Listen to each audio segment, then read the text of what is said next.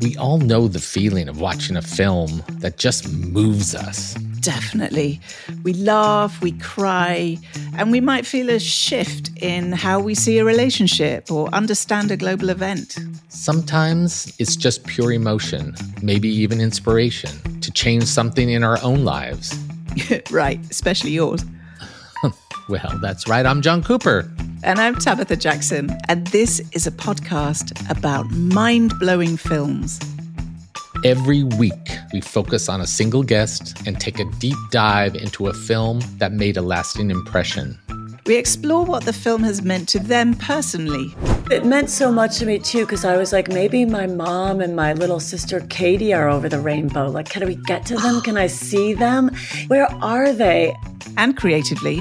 I mean, Westerns are about the lone rider, right? It's about individualism, whereas I think Indigenous storytelling is about community.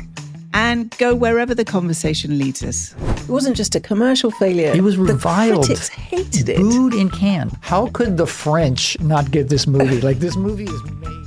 And our guests are many of our favorite creators working today. Molly Shannon, Gregor Aki, Sterling Harjo, Bridget Everett. When I started performing and I was the singer, like around all the comics, you know, it's like, ah, she sings. And I'm like, so? and a very bashful Ryan Kugler. What is the weirdest thing that's ever happened to you in a movie theater? I'm, I'm not answering that. and if you think you can guess what films they're choosing, think again.